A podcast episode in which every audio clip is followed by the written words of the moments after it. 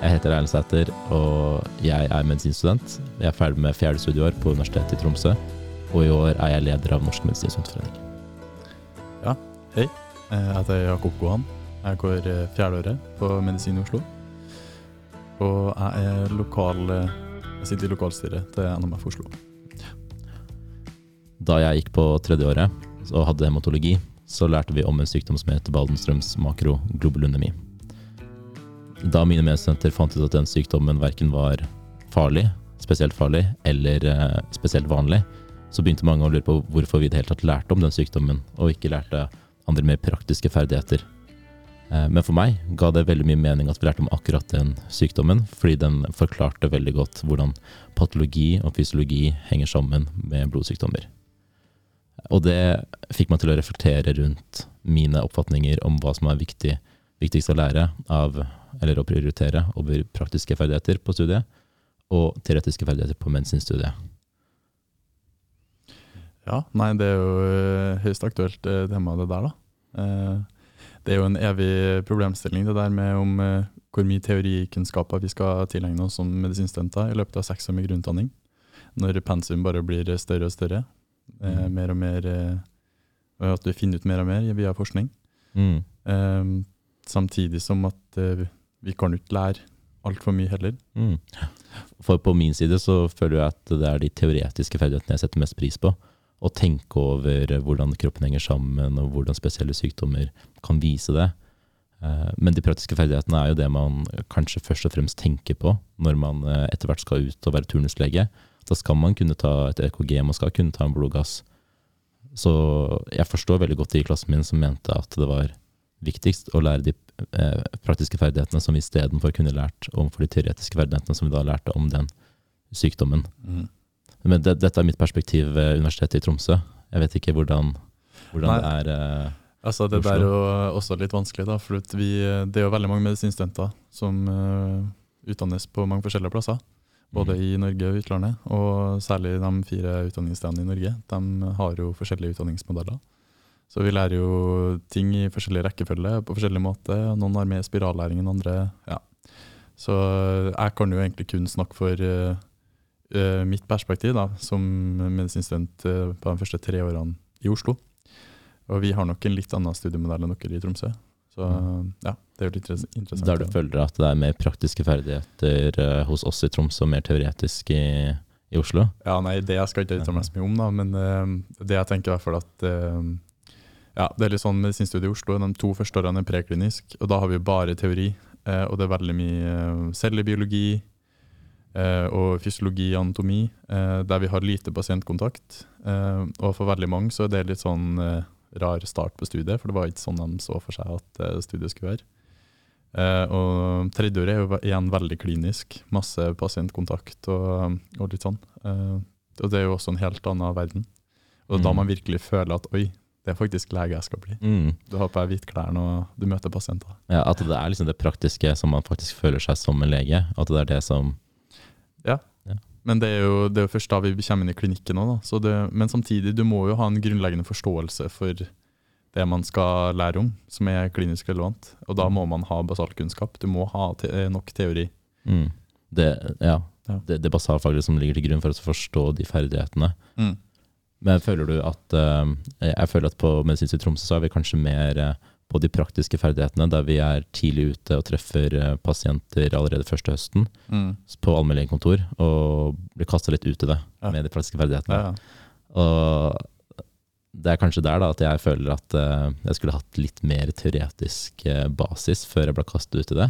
Ja. Men det, det er kanskje bare min oppfatning. Jeg tror mange av mine medstudenter i Tromsø ikke har det på den måten. Mens i Oslo så føler du at det kanskje er litt for Eller nå skal ikke jeg legge ord i din munn, da. Nei, nei, men det tar litt lang tid da, føler jeg, før vi får eh, relativt nok pasientkontakter, at du føler at det er faktisk lege du skal bli. Mm. Eh, eller det er i hvert fall mitt perspektiv i saken. Vi har jo eh, litt eh, praksis vi òg, da vi møtte pasienter første året, men det er jo veldig, veldig lite. Ja. Så, ja. Og det, det er jo egentlig noe som har forandra seg ganske mye, tror jeg, eh, sånn Mm. historisk sett. At eh, før så var det vel veldig stor fokus på det at man som lege skal kunne det basalfaglige på et veldig Høyt nivå. høyt nivå. Ja. Både innenfor anatomi og fysiologi og, og cellebiologi. Selv om da den cellebiologiske kunnskapen kanskje ikke var like, like høy, som, høy som nå. Ja. Og, og sånn jeg ser det, ser det, så setter jeg egentlig det i et sånt perspektiv der man har gått mer i vekke fra en eh, rein, eh, et rent biologisk syn på det å være lege, til at vi i dag har en mer eh, si, humanistisk på mange måter eh, måte å være lege på, der man eh, i mye mindre grad er en autoritær person som forteller hva som skal skje med pasienten, til at vi går over til å ha mer samvalg med pasienten, der pasienten er like viktig i å bestemme behandling eh, som, som legen, som jeg selvfølgelig mener er, er positivt. Ja, absolutt. Samvalg det er viktig, det. Det, jo, det har jo litt med legerollen òg, at den endrer seg. Og at eh, i og med at legerollen endrer seg, så må jo også vi, utdanninga til leger, må jo også endre seg. Mm. Så det er bra at vi har fokus på samvalg og sånn. Det jo, mister jo litt en sånn at du eh, Når en pasient kommer med en problemstilling til deg, så skal ikke du bestemme hva som skal skje videre. Mm. Pasienten skal på en måte være velinformert og skal være med å ta Mm. beslutning eh, på veien videre. da. Mm.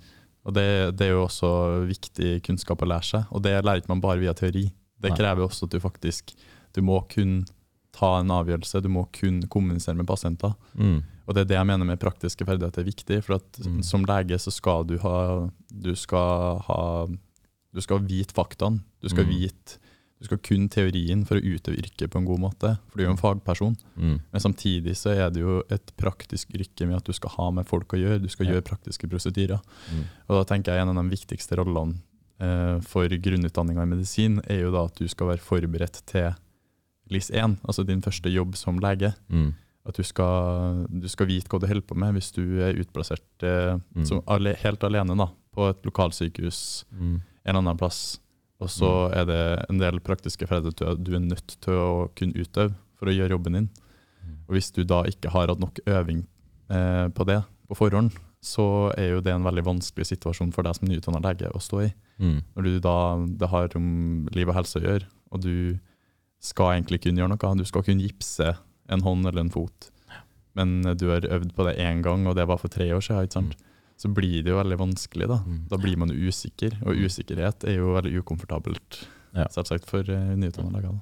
Og altså at de praktiske ferdighetene er kanskje med på å forme deg mer sånn og danne deg til å bli en, en lege på et vis, der Ja. du mestrer disse ferdighetene, Mm. og, og kanskje får den eh, tilliten, eller eh, den tilliten sjøl, på at du kan det her godt nok. Ja.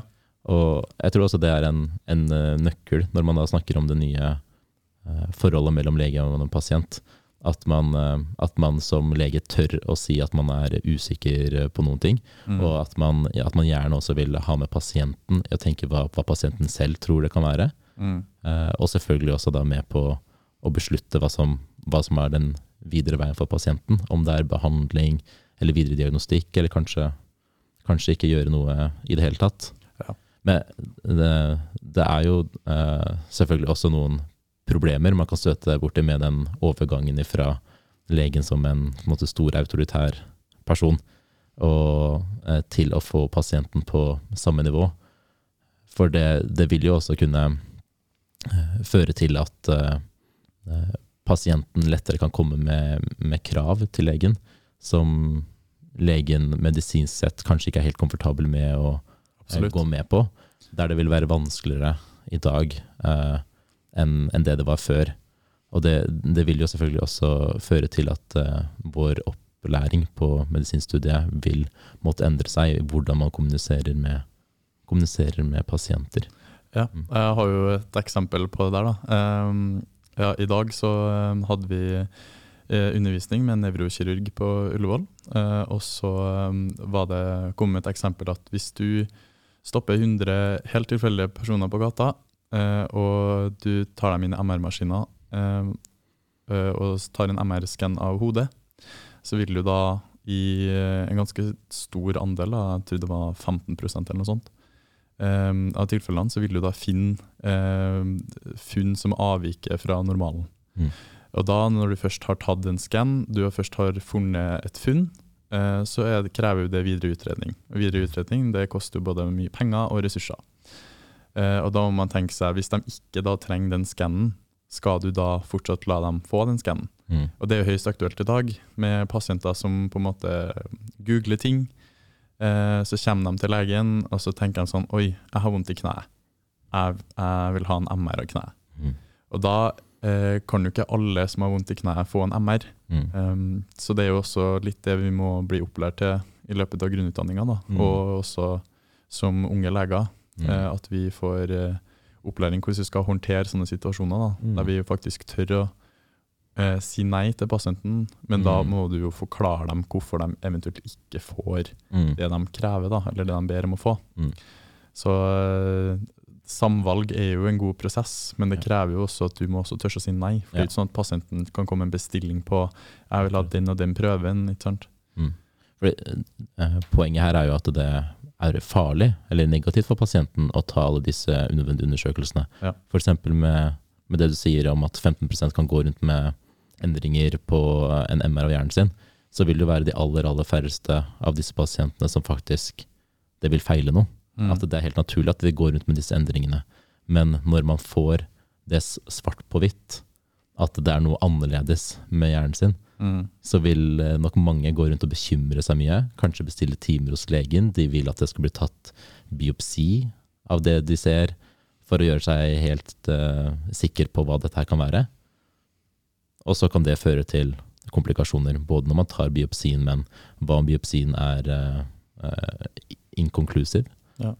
At det, det fører oss veldig, på veldig feil vei. Ja, for det har jo litt med det med overdiagnostikk. da, at I dag så krever jo kanskje veldig mange at eh, med mindre de har topp helse hele tida, så er det på en måte uhelse. Men det er jo ikke nødvendigvis sånn det faktisk er. da. Mm. Ja. Ja, det er, der tror jeg vi kan, eh, vi som medisinstudenter eh, kan si at vi burde lære mer om det å kunne lære å si nei til når Ja. pasienter kommer med, med krav eh, Mm. på eh, visse undersøkelser eller behandlinger. Selvfølgelig så skal man jo ta den medisinske vurderingen, men eh, jeg tror at eh, det er mange som vil se på det som vanskelig, Ja. eh, og si blankt nei til Ja, for du vil jo gjerne, du vil jo gjerne at pasientene skal være fornøyd med den behandlinga de får, men det er ikke alltid at pasientene på en måte vet hva som er best alene. At de, Mm. det, er jo, det er jo et forhold der, der man skal samarbeide om noe. Mm. Men det er jo da hvis det, hvis det er litt sånn krasj da, i hva både pasienten og legen sin mening om, eh, om veien videre er, Mm. så eh, er jo det en utfordrende situasjon å stå i. Ja. Men det er jo blant annet, når vi snakker om praktiske ferdigheter her, så mener vi jo alt ifra at du skal kunne kommunisere med pasienter, til at du skal kunne gjøre utføre ulike prosedyrer, da, f.eks. som å sette PVK. Det er jo også en evig, evig ting. Mm. Det med at uh, nyutdanna leger de skal jo i teorien kun utføre prosedyren. Eh, Skaffe en intravenøs tilgang. Ja. Men eh, vi får øve veldig lite på det i løpet av studiet. Så vil jeg ikke akkurat si at en, en, nyutdanna lege er noe særlig mye flinkere til å sette en PVK enn en sykepleier, og det tror jeg ingenting på heller. Jeg tror Ja. sykepleiere er mye flinkere, så hvis de ikke får det til, og så skal de da ringe en lege for å komme og gjøre det. Så Ja, for det, det er jo det er, det er jo også litt sånn eh, lett for oss å, å sitte her og så snakke om alt det vi, ikke, det vi ikke lærer på studiet i dag. Fordi det er, eh, det er eh, mangler på ting som vi burde lært bedre. Men Ja. da, da blir jo med en gang problemet hva skal ut? For jeg tror ingen av oss som sitter her mener at vi har for lite å gjøre på medisinstudiet. absolutt ikke. Og det, og det, det blir jo en sånn klassisk så prioritering, en prioriteringsdebatt med skal vi prioritere disse praktiske ferdighetene overfor andre ting som allerede ligger innenfor, eh, innenfor medisinstudiet. Ja, pensum blir jo bare større og større. Mm. Eh, og vi lærer mye, men eh, vi kan ikke lære alt om alt. Nei. Så eh, det er jo litt sånn Når ett fag får inn en forelesning mer, så må man jo nesten kutte i et annet fag sin forelesning. Og det, det, det er jo det som er den evige utfordringa, da. F.eks. i Oslo så er det veldig mange studenter som eh, mener at vi har altfor mye patologi. Ja. Um, og så kan man jo spørre seg trenger vi å kunne så mye patologi i forhold til hvis du ikke skal bli patolog, Mm. i motsetning til at vi har eh, mindre undervisning enn en del andre fag. Mm. Så, men jeg føler en stor utfordring der er jo kanskje at vi som studenter har jo visse meninger, og vi mangler jo kanskje forståelse for et helhetlig bilde, for vi er jo ikke leger. Mm. Uh, men eh, Samtidig så føler jeg, føler jeg litt at hvis eh, underviserne eller universitetet har vært litt flinkere på å forklart hvorfor det er så viktig at vi har så mye av et fag, da, f.eks. patologi, eh, og forklart oss på en måte at det, det er viktig fordi sånn og sånn, Mm. så hadde det vært litt enklere å, å godta det at å ja, men det, det er faktisk så mye som trengs, og da må man gjøre det. Ja. Ja. Så jeg føler det er også en stor utfordring da, for oss som eh, studenter, at vi mangler kanskje litt forståelse for, eller litt innsyn da, i hvorfor universitetet velger å utdanne oss på den måten de gjør. da. Mm. Men eh, et annet eksempel er jo at eh, det er veldig mange studenter som føler at vi har litt for lite akuttmedisin, eller at akuttmedisin kommer for seint i studiet. Ja. Og da har du jo starta opp eh, egne studentforeninger da, som, eh, der medisinstudenter er villige til å bruke fritida si på å ta ekstra kurs i, Ja. I førstehjelp. Ja. Um, For da tror jeg at vi kanskje har litt andre perspektiver når vi tenker på at vi er studenter ved to forskjellige universiteter. ja, absolutt. Så for eh, I Tromsø så er det mange som snakker om Vi har et fag som heter Proffkom, profesjonell kompetanse. Mm. Der vi lærer om sånne her ting, som å skal snakke med pasienter og lære å bruke tolk. og Et, et fag jeg egentlig syns er uh, utrolig bra. Men der er, har jeg også noen uh, i klassen som tenker at vi har for mye av det. Eh, og at vi eh, At det, det ofte kan være litt vanskelig å se på en måte de gunstige sidene ved det faget, når man tenker at, eh, at man egentlig vil bli, bli bedre på det her er også praktiske ferdigheter, men ja, det å sette PVK, eller det hvordan man skal skrive ut medisiner, mer sånne ja, ferdigheter, da. Mm. Ja, nei, ehm, det, det skjønner jeg godt. For eksempel så ehm, det, jo, det står i læringsplanene våre mener jeg, at eh, vi skal eksempel kunne um, kateterisere, da. Mm. Altså sette inn et urinkateter. Eller engangskateterisere. Mm. Eh, og det er jo forventa at vi skal kunne som en praktisk ferdighet. Mm. Men eh, det blir jo ikke testa på eksamen. Eh, og da blir det jo fort at når vi ikke har undervisning på det via fakultetet, og at de da tilbyr oss et kurs via ferdighetssenteret som du må melde deg på, og bruke fritida di på en måte på, da. Mm. Eh, så er det veldig mange som velger å ikke ta det fordi at Ja. Det, det kommer jo ikke på eksamen, og da Mm. prioriterer vi det som kommer på eksamen. Ja. Så um, ja, det gjør litt med det òg, da. Og vi har også veldig gode simuleringssentre og ferdighetssentre der vi kan sette PVK når som helst på kvelden, der de betaler studenter til å sitte og, og lære opp. Men det, det blir igjen det at det er, det er eh, frivillig, og det kommer ikke på eksamen. Nei, det er akkurat sånn dette også. Ja. Så det, det er jo et problem det der med at eh. Men jeg tenker sånn alt i alt, så man må, du må ha nok teorikunnskap Ja. til, å, til å være en LIS 1, men du er også nødt til å kunne håndtere situasjoner der du kanskje er litt usikker, Mm. eller du ikke har så veldig mange å rådføre deg med, det er litt akutt. Mm. Og da, sånn basale praktiske ferdigheter, det bør man kunne, og da, det krever jo øving. Mm. Og da øh, føler jeg i hvert fall jeg da, at det kunne vært lurt at universitetet har vært litt mer på at ja, men ok, men dette må dere faktisk kunne. Mm. Altså bi- eh, liksom, legge til rette for at det blir øvd mer på, da. Og da ikke bare via ferdighetssenteret, som, Mm. der vi må bruke fri, fritida vår på det, men at det faktisk er satt av tid i, i undervisning. Mm. da, Og, ja. og forklare hvordan det teoretiske danner grunnlaget for, for eh, det praktiske. Mm. Og, og også da måtte fullføre det ved altså å gi ordentlig, ordentlig kurs, f.eks. I, i PVK. For jeg tenker sånn, Det skal ikke være nødvendig at en, en nyutdanna lege skal søke på YouTube om hvordan du skal ha spinalpunkter, f.eks. Altså, du kan jo ikke bare gjøre det uten å prøve det i, i trygge omgivelser. da. Og det, ja, det, er- det er litt essensielt at man kan the basics. Ja. Ja. ja. Og der, eh, der det syns jeg faktisk at det kan ved UiO eh, kom, Den nye medisinske dekan ved UiO kom et eh, godt eksempel med det, med det teoretiske, da, da vi var på debattmøte med. NMF Oslo. Og da eh, sa hun det at eh, eh, når man lærer om sånne sjeldne, rare sykdommer, f.eks. spinal muskelatrofi, kanskje det som er en sjelden sykdom, som ikke mange har, men det vi lærer på grunnutdanningen, skal vi ta med oss videre i vår spesialitet. Mm. Sånn at eh, om vi da ikke blir spesialister i nevrologi eller medisinsk genetikk, så skal vi også ha hørt om det når vi f.eks. er urologer eller eh, øyeleger. Mm. At vi skal ta med oss den kunnskapen inn der, selv om den ikke er, sitter like godt før, men vi skal i hvert fall vite hva det er. Sånn at det også vil være et grunnlag for hvordan vi behandler denne pasienten praktisk, Mm. selv om det ikke hører til vårt fagfelt sånn spesifikt. Ja, jeg føler det er kanskje et veldig godt argument med at man, det er en del teori som veldig mange kanskje tenker at oi, det her er kanskje ikke så aktuelt, for det er så sjeldent, eller jeg trenger ikke å kunne det her, for jeg skal ikke bli, skal ikke bli patolog. Mm. Eh, men samtidig så er det sånn at hvis du da ikke skal bli patolog, Mm. så kommer du jo aldri til å lære om det her noen gang senere, og da ha vært gjennom å ha bakgrunnskunnskap, da.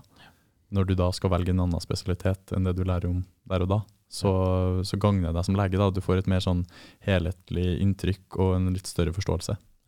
Mm.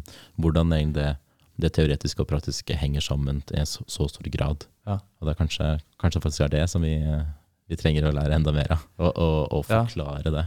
Ja, øh, men eh, det er derfor jeg føler sånn at hvis, de, hvis de, vi på en eller annen måte klarer at vi studenter får litt mer sånn inntrykk av hvordan ting henger sammen, og hvorfor vi lærer det, hvorfor det er så viktig, så hadde det vært litt eh, enklere å kanskje eh, å bite i det sure eplet og bare skjønne at ok, men jeg må faktisk lese på Ja. den teorien her. Ja.